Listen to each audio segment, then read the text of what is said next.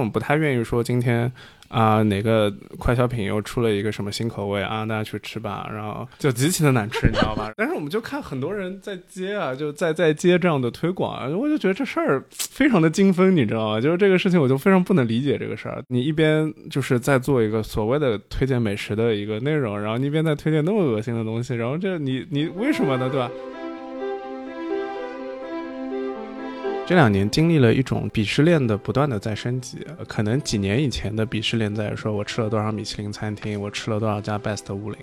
然后这几年的鄙视链又迁移到了就是这个发现你从来没有听说过的小餐厅，甚至 off menu 的一个什么菜，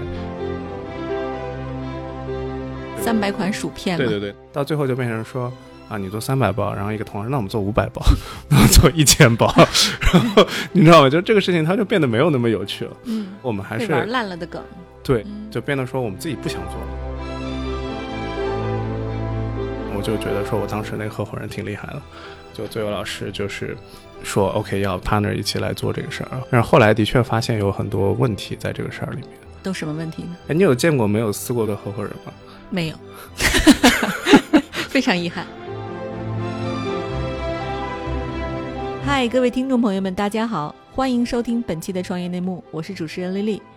这是一档由 GGV 纪元资本发起的访谈节目，旨在为中国的听众提供更具专业视角的创业话题沙龙。我们深信，听故事是人类的古老本能，也将在每一期节目中尽可能的帮助嘉宾讲出他们最精彩的故事，讲出他们的创业内幕。各位听众朋友们，大家好，欢迎收听本期的创业内幕，我是主持人 Lily。本期的嘉宾呢，我们请到了国内知名的美食自媒体及电商平台企鹅吃喝指南的创始人王志伟。你好，志伟。Hello，大家好，我是志伟。然后，然后很高兴今天来这边做客。呃，我是嗯，二零一四年年底的时候开始在做企鹅吃喝指南这个项目的，然后一直做到现在。呃，我之前是在我一零年复旦大学毕业，我学高分子材料的。然后毕业之后做过咨询，做过投资，然后开始了这个创业的不归路啊。然后对，现在还在还在做这个事情。对我，我是觉得你做这个事儿其实是一个矛盾体，因为你本人是一个典型的上海文艺青年，但是你做的这个事情是一个生意，其实其其其其实我是个宅男，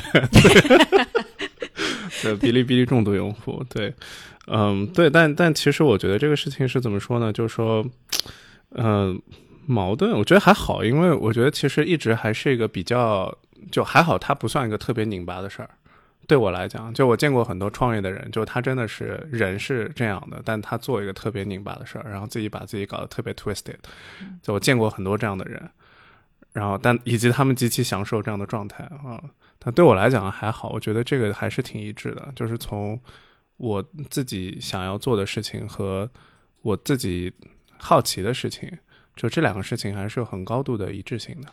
在在尤其体现在在工作的这个事情上。对，但宅男给人的感觉其实是不善于沟通的，是是跟外界隔离的。但是你要做生意，你要管公司，你要跟投资人打交道，这会不会很挑战？哦，这个是好像最近真的是越来越发生在我身上的一件事情，我就极其的不喜欢社交。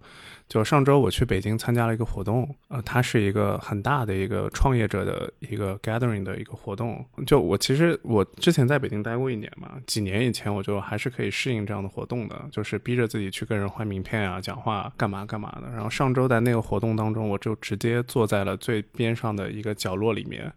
就非常的惶恐坐在那儿。还好后来碰到两个我比较熟的人，我就把他们拉到 把他们拉到角落里面来。然后互相 catch up 一下，就宅属性或者就是这个，就不是不能说宅吧，就是说这个不愿意跟很多陌生人交流这个事情，在于说之前我看到一个理论，我觉得我还挺 buy in 的，就是说你跟陌生人和跟外界交流的时候，其实是很耗费精力的嘛，对吧？就有很多很内向的人，他其实会就是，但他的社会角色要求他，你会有非常非常多的对外的交流和对外的沟通，然后有很多呃人际交往的事情你需要去 handle。但其实这种反而是更大程度上引发了你在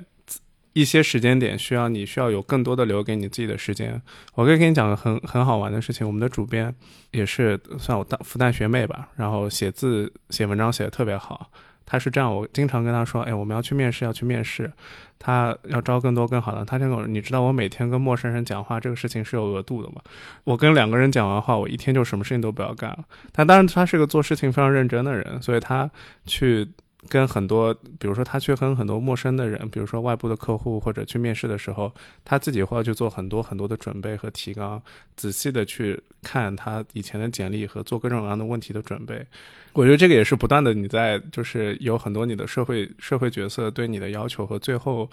你自己跟自己得到一种平衡吧。我觉得对，这其实在有一个专业术语叫精神上的芬兰人。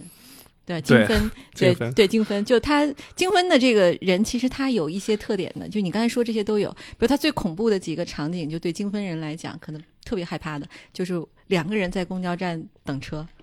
啊，这个人就会疯掉。还有就是，呃，在健身的时候，健身房里居然有两个人在跑步，已经有一个，然后我还要不要去？对，所以这个，这当时我我我是觉得，就是你们公司，如果说你跟你的那个学妹哈，如果你们俩都是这样的人，那会不会就是？就是公司其他同事如果也都是这样的人的话，那这这个公司氛围感觉非常吊诡。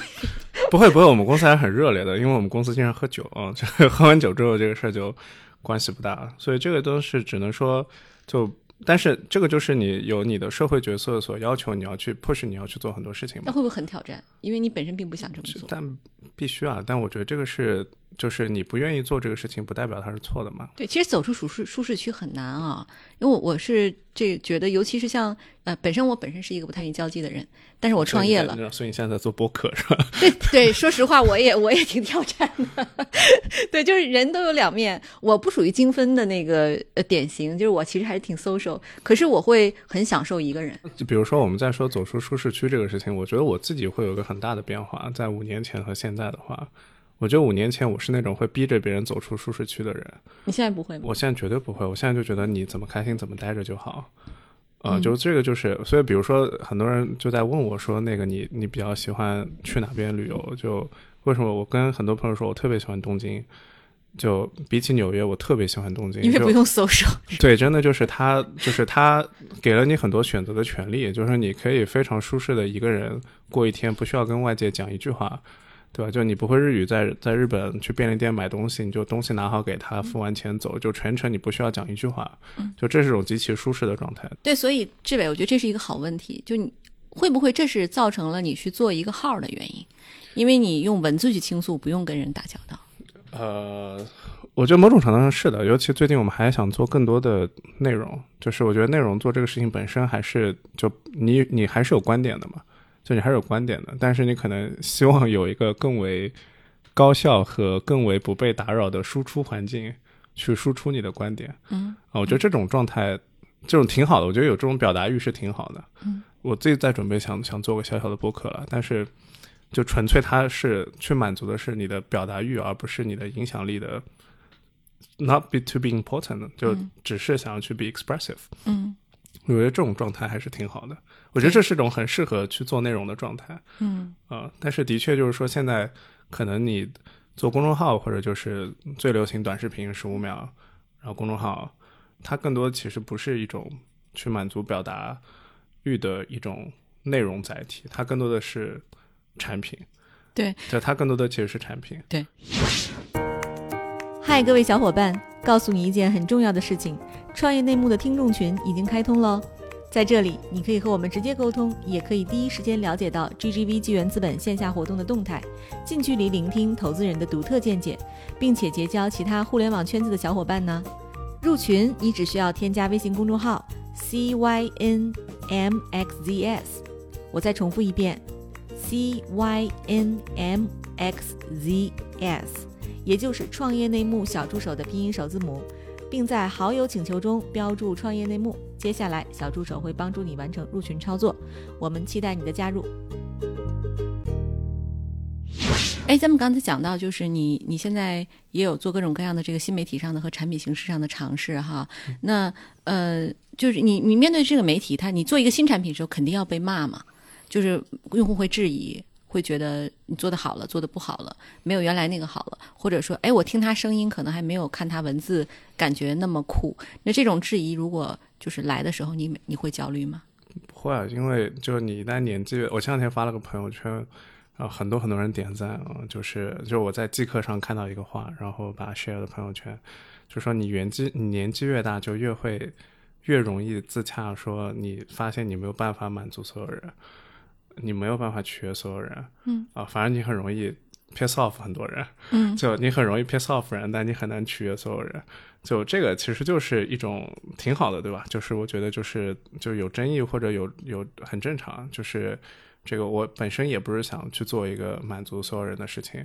尤其在吃这个事情上，它非常的主观。就吃这个事情非常的主观，对吧？就是你你问十个人，然后那十个人里面可能有只有一个人说，嗯，我我懂编程，我是个计算机专家，但十个人里面有九个人会跟你说我是吃货，对吧？我很懂吃，对吧？但这事儿其实你也不能那么讲，你不能说你吃了十年饭你就说自己是美食家，对吧？嗯 但是你没有办法阻止别人这么认为。李诞不是和那个许知远在做那个十三幺访谈的时候讲了一句话，就那个许知远问他说你你怎么去就是找到你的客户和找到你你写那么多段子，你怎么找到你的客户和你的观众？就李诞讲那个话，我挺认同的，是他们来找他，而不是他去找他们。所以反而是说做内容这个事情，在于说它比较好玩的事情是，你表达了你的内容之后，会有认同你内容的人跟你产生交流和互动。那些不喜欢你的人，其实大部分人也那么也没那么无聊，嗯说真的不喜欢你，我还冲上来骂你一顿，对吧？嗯他们只是走开而已，所以也挺好的这种状态。那么在这种状态的时候，就你会发现你还是能够在通过不断的做内容的当中，你得到很多正正向的反馈。哎，我记得这个曾经我在媒体上看过哈，呃，你们公司有一个理念叫将理科生定性和定量的研究方式和调查记者的严谨态度相结合，这概念是怎么诞生的呢？太拗口了。就之前就说嘛，就是还是那句老梗嘛，就是说吃了二十年饭的人不能说自己是美食家嘛。但到底怎么才能算是这个东西？或者说我们现在的观点就是代表我们的观点吧，就是说我们觉得很多东西它还是有一些客观的标准存在的，它有些是可以被量化，有些当然也不能被量化啊、但是你必须要承认这些事情是存在的，所以很多东西它其实直接的反映在了感官体验上。就这两件事情是相关的。就我一个很好的朋友叫 Chris，在是美国人，他前两年在上海做了一个实验，特别有趣。他做了一个小笼包的测评，他是怎么做的呢？他带了个秤，带了个游标卡尺，去了上海各个大几十家小笼包的店。他做了几件事情，第一个是他去称那个小笼包整个有多重，肉有多重，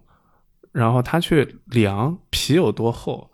然后他把所有的东西都数据记录下来，然后他再把数据的记录和自己吃下来的东西做感官的对比，发现就这两件称一下，就是我吃之前是多少斤？吃 Exactly 就就真是非非常变态，你知道吗？但是这个，但这个事情 somehow 就证明了说，就是这个的确是有客观的标准存在的。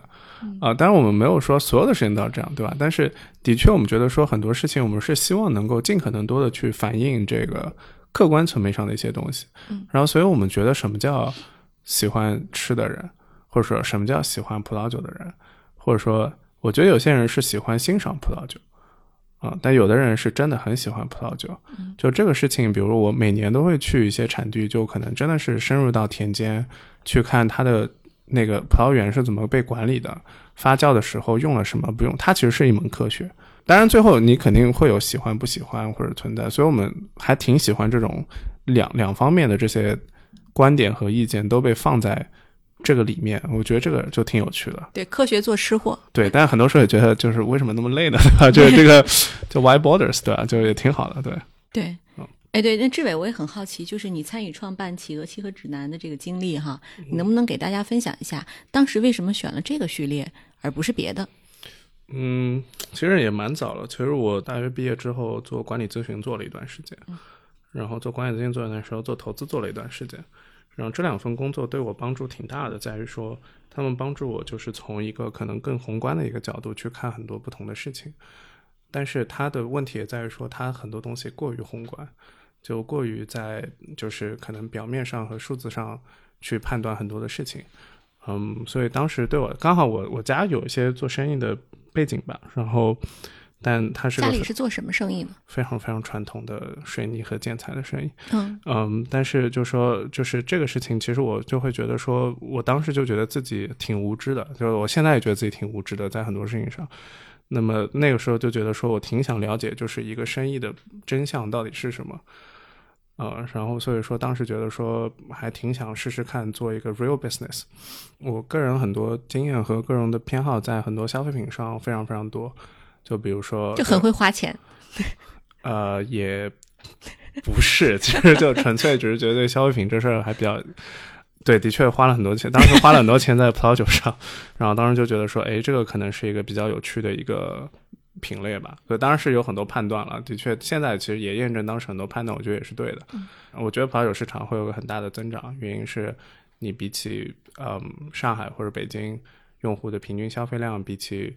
相对更成熟的。以及味蕾比较接近的，像香港和台湾，嗯，这边城市人群的消费量比起他们会少掉非常非常多，十分之一吧，可能。第二是当时你会看说，互联网的对于葡萄酒这个品类的 penetration rate 非常非常的低。一三年年底嘛，一三年底那个时候，京东啊、天猫、淘宝都还没有进场，所以其实当时整个 penetration rate 特别低，所以我觉得就是互联网行业的增量也会特别高，所以当时就。觉得可能这个会是个机会吧，然后对我知道你要问什么，我直接我就直接自己说了吧。所以这个就 是和聪明人聊天是这是非常愉快的一件事哈。对，然后所以当时就在看很多这个行业的机会是什么，所以当时一个很大的判断是说，觉得内容行业被严重的低估了。我认识一些特别好的做内容的人，他们可能在国内或者国际的一线杂志工作了五年、十年以上。但他们的薪酬水平仅仅是一个可能大学刚毕业的工程师三分之二，或者甚至一半的这个平均的薪酬。所以你会发现，这些内容被创造出来之后被很多人消费，但它有巨大的价值，其实并没有被发现。嗯，所以最早就觉得说，可能从内容去切入这个生意会是一个好的角度。后来就看了一圈，就整个市场当中在做跟葡萄酒相关内容的人，我就觉得说我当时那个合伙人挺厉害的。就觉得，然后其实我们当时也不认识，其实我们当时其实也不认识，纯粹就是说我在微博，人人那当时还人人呢，就是在 follow 他，就最后老师就是说 OK 要等他回，当当时还没回国嘛，一三年年底的时候还没回国嘛，一三年底我们在上海跟北京各见了一趟，嗯，然后一四年他学业归来吧，就蓝带学业归来，所以后来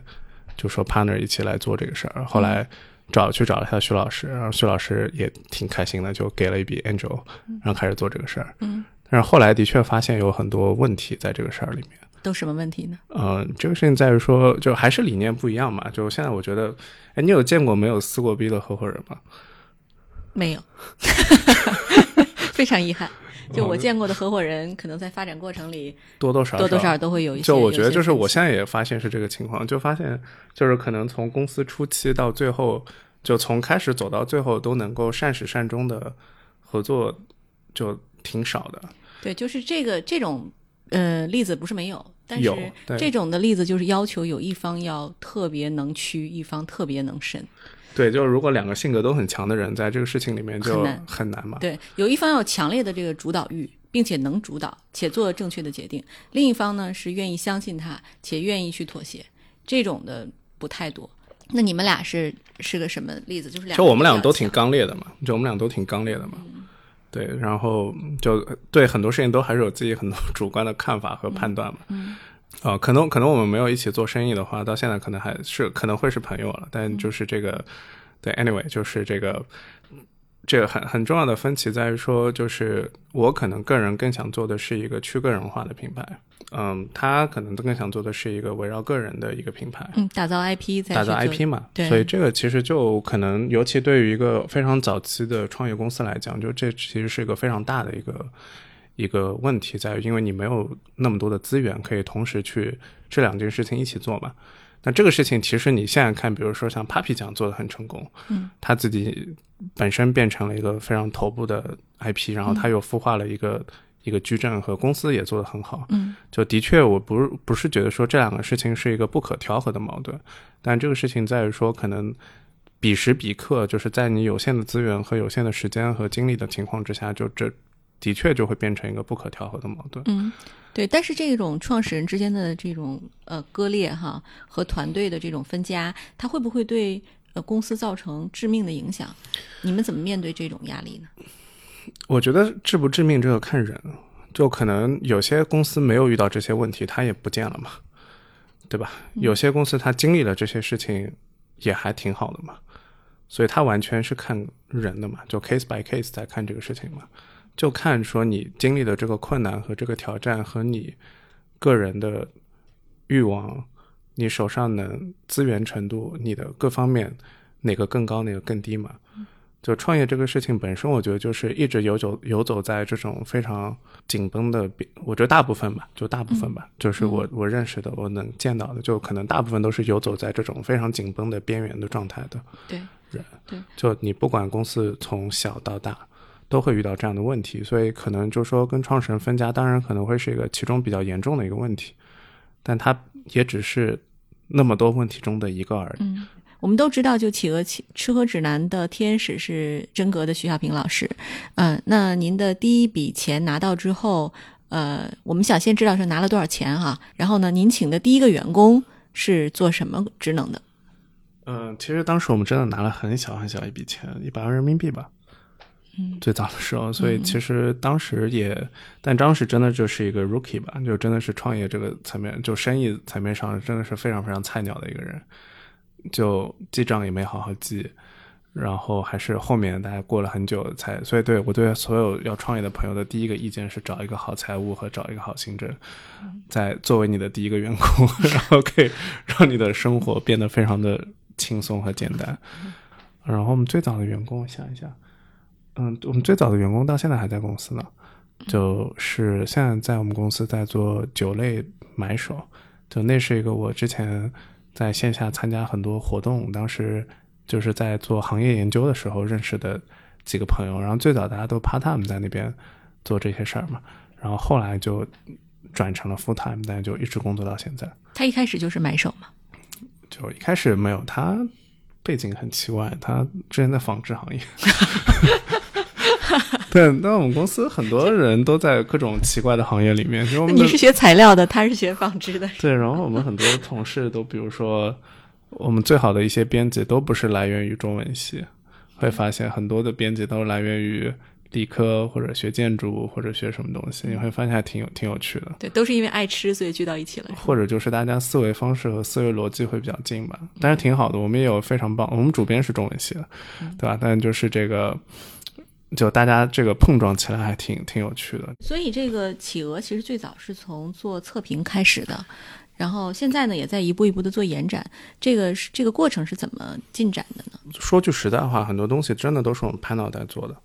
对都是拍脑袋做的。就说，哎，我们今天要不做个这个，明天做个那个吧。就他其实没有经历过那么多的缜密的、严肃的探讨和设计和被计划。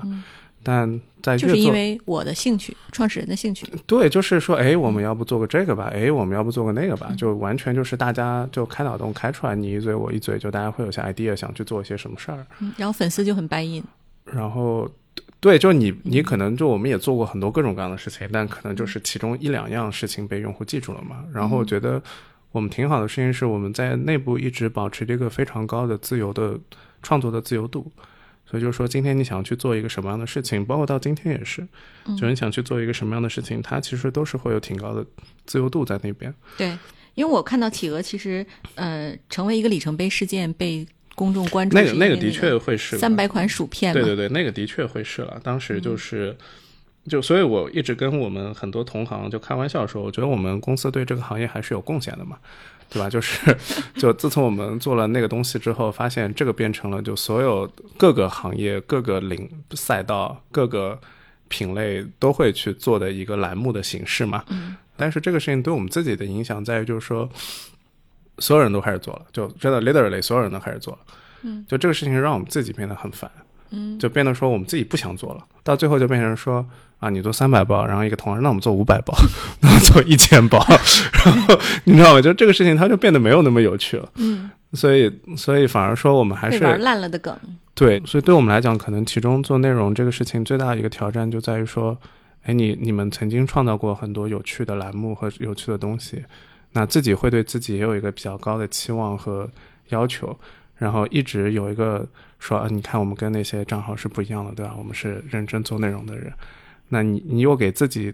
放上了很多心理上的压力在那边，所以这个事情就变得挺痛苦的。其实对，我我完全理解你。啊、我因为我我也访谈过一些做内容的这创业者，大家都无比焦虑。我们前几天跟喜马拉雅的这个朋友聊，就是他们的一些头部的课程或者是头部的大 V，有一些人就是焦虑到可能一天一天只能睡一个小时，就是因为我课程就是产不出来了。我就是觉得我没有办法分享满十节课或者分享满十五节课，所以，所以其实很多时候我们反而在想说，哎，其实你放下身段就好了嘛，对吧？但就放不下嘛，所以这个事情就没有办法，对吧？我们有很多同行，挺好的，就是看到哪里有个选题就拿来弄一弄，嗯，刷个阅读量，卖卖广告，已经在北京买房了，对吧？所以就 这个，就我那天看完那篇采访，非常的愤怒，就非常非常的愤怒啊。然后这个就那天非常的郁闷，就是但是但这个事情你最后你会发现。就你你还是自己选的嘛，就是说你你自己选了这个东西之后，那你就要 fulfill 那个你对你自己的这个 flag 嘛，对吧？所以说这个这所以挺拧巴的，这个这个事情就会让人觉得挺对挺拧巴的。但是这个作为一个生意，它其实是要求你高产，有内容创业嘛。你你只有有内容，你才能有广告主，有广告主才能养活这些公司。对，所以这个事情就是说，你会发现说，所以那天我跟我们朋友在聊，我说什么是做内容最好的状态，就是你不愁钱的时候。那你现在筹钱吗？筹啊，当然筹，你怎怎么可能不筹呢？这个，所以我跟你说，这个拧巴就是你筹钱，对吧？然后你又想做好内容，就你没有那么多的耐心和时间给一个东西去让它从零开始，就慢慢出来。你怎么打造这个平衡呢？就是你既能保证质你没有，你没有办法打造平衡，你就只能在就你只能尽可能在两件事情上把你所有的能量和你的所有的目前你能做到的，你觉得你能做到的事情，把它最大可能去做出来。嗯，对我我们还是回到刚才这个薯片这个事件上哈，因为其实作为一个里程碑事件为公众所知，你的这个订阅量呀，包括粉丝数，一定是有一个呃几何级的变化。嗯，那么呃后续当这种变化发生的时候，你怎么趁热打铁，复制了类似的主题吗？对，所以就是我刚才跟你说，我们就是厌了，就做了几期之后就觉得厌了，所以，但我们现在还是会做吧，就是尤其是过去一年。发现我们的同行也做厌了之后，没有人在做这个东西之后，我们又觉得说，哎，挺好的，就 现在可以把它拿出来再测三百瓶红酒，对，开 开开始开始做三百块。巧克力。但但我们可能现在就可能更加多的不是说拍脑袋去做这个事情了，就更加多的可能是想要说，哎，可能哪些品类和哪些产品真的是让用户感兴趣的。哎，对，咱们讲到内容这个事情哈，我最近因为有一条新闻很火，就是山东的农妇，然后月入八千，在家里洗稿，然后做这种这种东西哈。因为其实现在，呃，你很难界定就是原创和洗稿之后的所谓原创它的这个界限。然后越来越多的人其实并没有你们这么哈阔的知识。就是他对吃可能也没有这么热爱，他只是觉得吃是一个好序列，然后就做一个号，然后就有这样的一个产业链去把这个稿件洗出来。那面对这样的挑战，我知道就是媒体人其实还是还是坚持自己要保持自己的体面和原创，但就这这个洪流你也拦不住，就这种的挑，那就那就不要去拦嘛，那你怎么面对这种挑战？他他可能粉丝比你大，那就 let it be 嘛，那就这样吧。你能做什么呢？就你难道说你要放下身段，说我也跑去山东找一个妇女来做一样的事情来做这个事儿吗？我觉得这样就就是你可能想要获得巨大的关注量，你有很多的方式，其中一种方式是通过这样的方式去做这些事情。就其实我说就是我挺为那个人高兴的，我挺为那个山东农妇高兴的，嗯，你知道吗？就他就是创造了，他至少为自己和家人创造了价值。嗯，对吧？从他个人角度上，其实我挺为他高兴的，对吧？他也不是主动挑这个事儿的人，对吧？所以，所以就是说这个，以及很有可能他很大的可能在做的过程当中乐在其中，对啊，对吧？就做正确的事情，这个事情从来都不是简单的。就但是我们看到了有很多人用正确的方法和正确的，也不是说正确吧，就正确的方法和我们认同的方法和我们认同的价值观，做到了巨大的成功。就我们不能只盯着那一些嘛，就我们也要看到说，就是在其他的一些地方，就有很多人也已经做到了极其成功的一些事情。所以我更希望就我们自己，就是去更好的用各方面的知识和更好的商业层面上的更聪明的方法去武装自己，去达到我们要的目标，而不是说我们可能为了一个结果去 compromise 很多更重要的事情。就这个事情是我不愿意做。就我觉得我很骄傲的事情是我们整个团队还是一个非常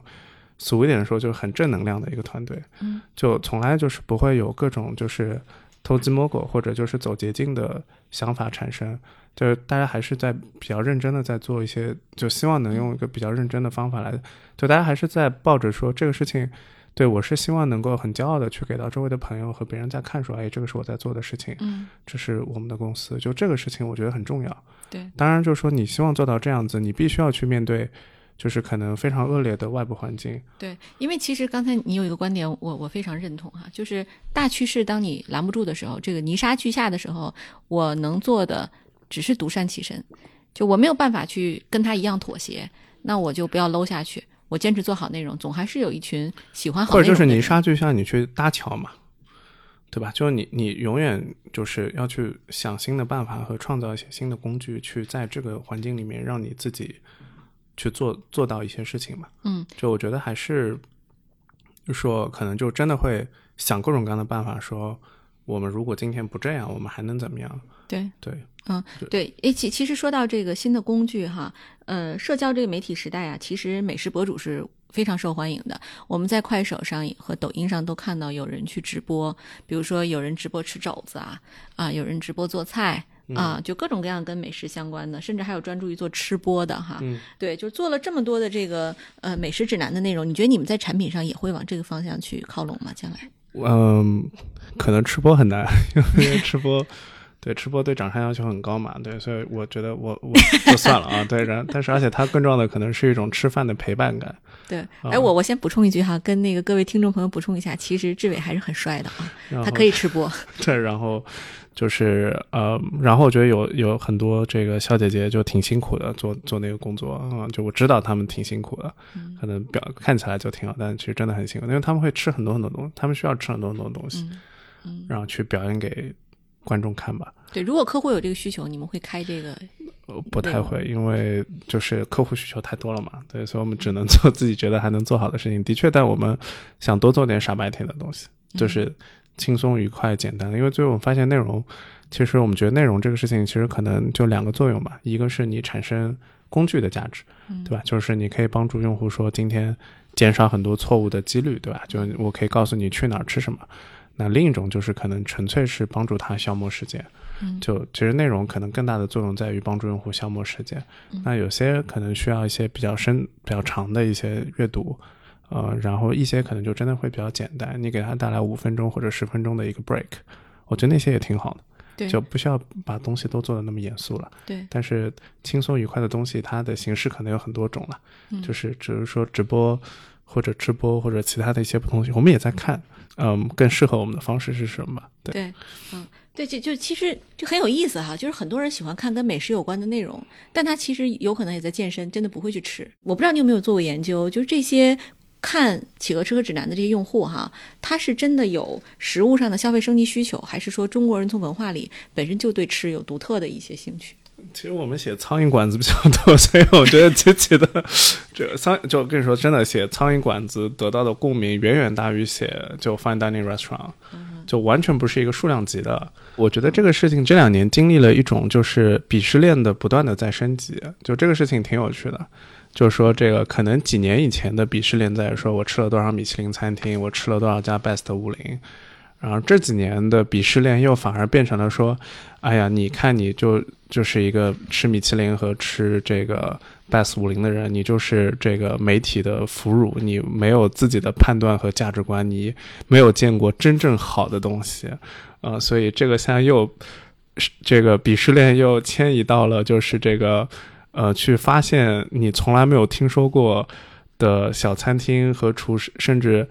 就即使是比如说米其林餐厅，可能他也要说啊，你要挑在什么时间点，哪个厨师，呃，在的时间，以及他会有一道 off menu 的一个什么菜，到这个阶段，以及就是和很多的小餐厅的这个 hidden 的餐厅的这个东西，就这个真的是非非常有趣啊！就这个这个鄙视链的不断的升级。嗯当然，就是说我们也觉得说也没什么，就反正就殊途同归吧。就是说这个这个真的是很喜欢吃东西的人，就还是有很多很喜欢吃东西的人。对，现在在企鹅上就是哪几个类目是最受欢迎的呀？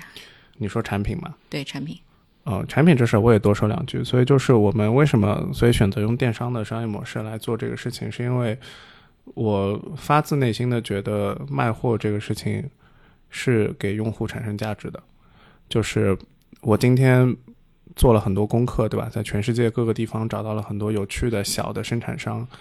他们没有钱去投广告，他们没有，他们也没有这么强的商业素养，说今天我要去做一个在中国找一个 business partner，然后在中国开展我的业务，去扩充我的生产量。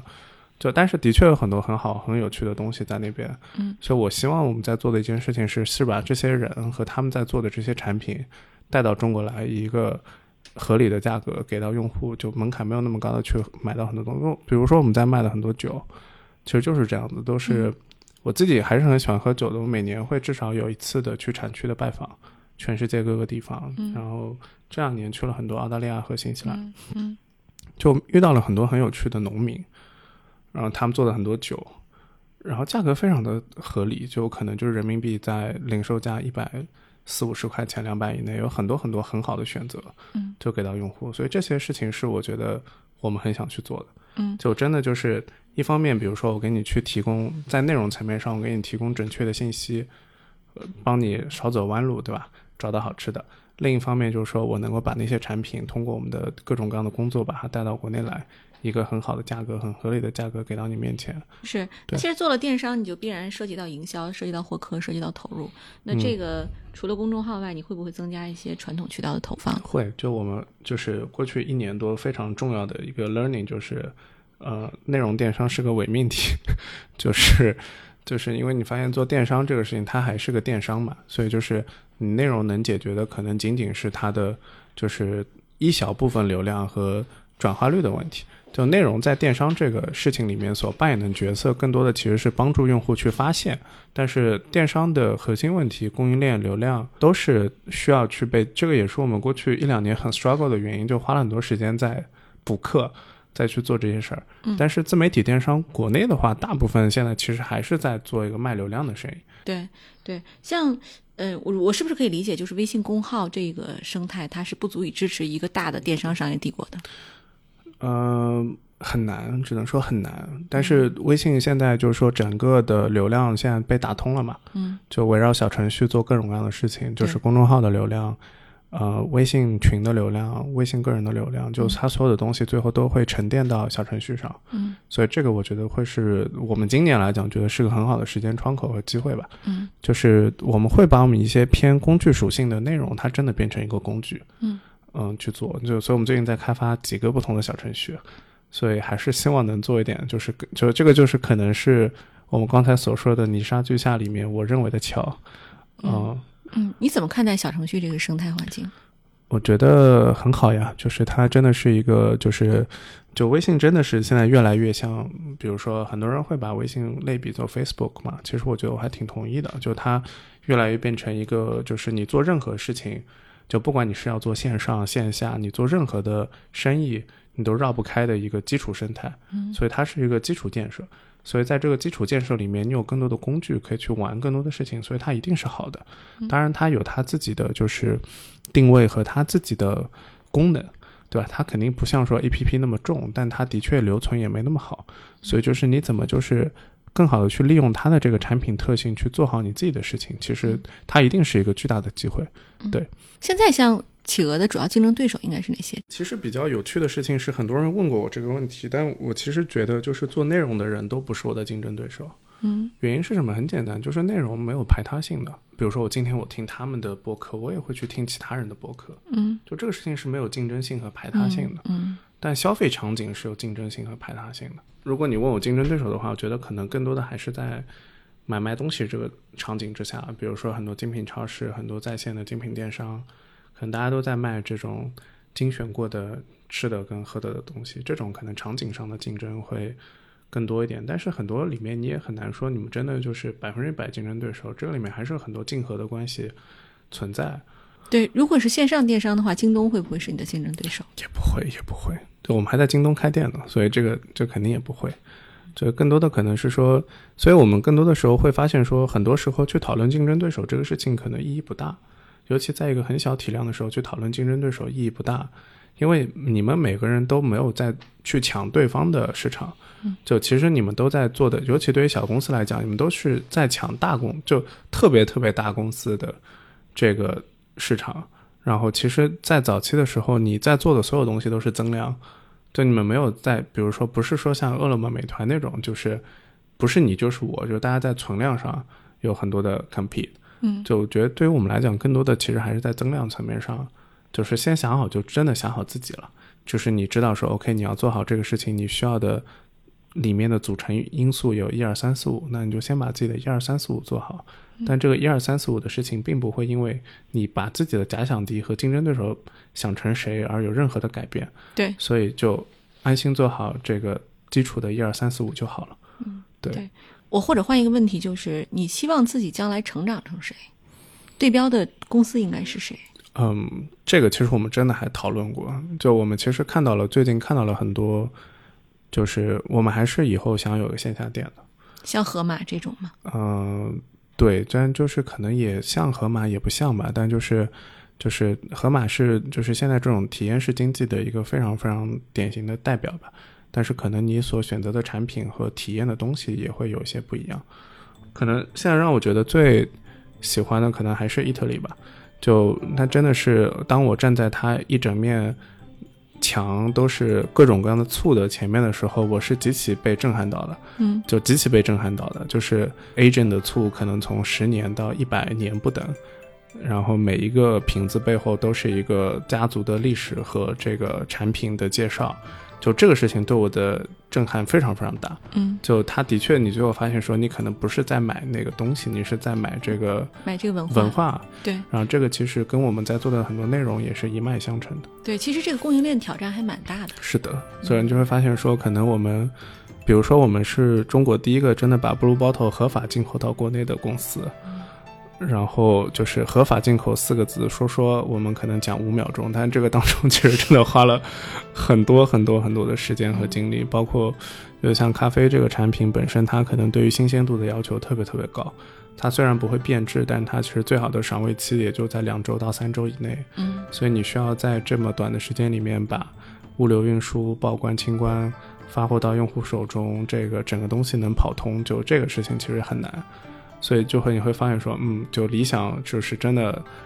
呃，在那边，但是这个实际操作起来真的就没有这么容易吧，在很多事情上，嗯，对。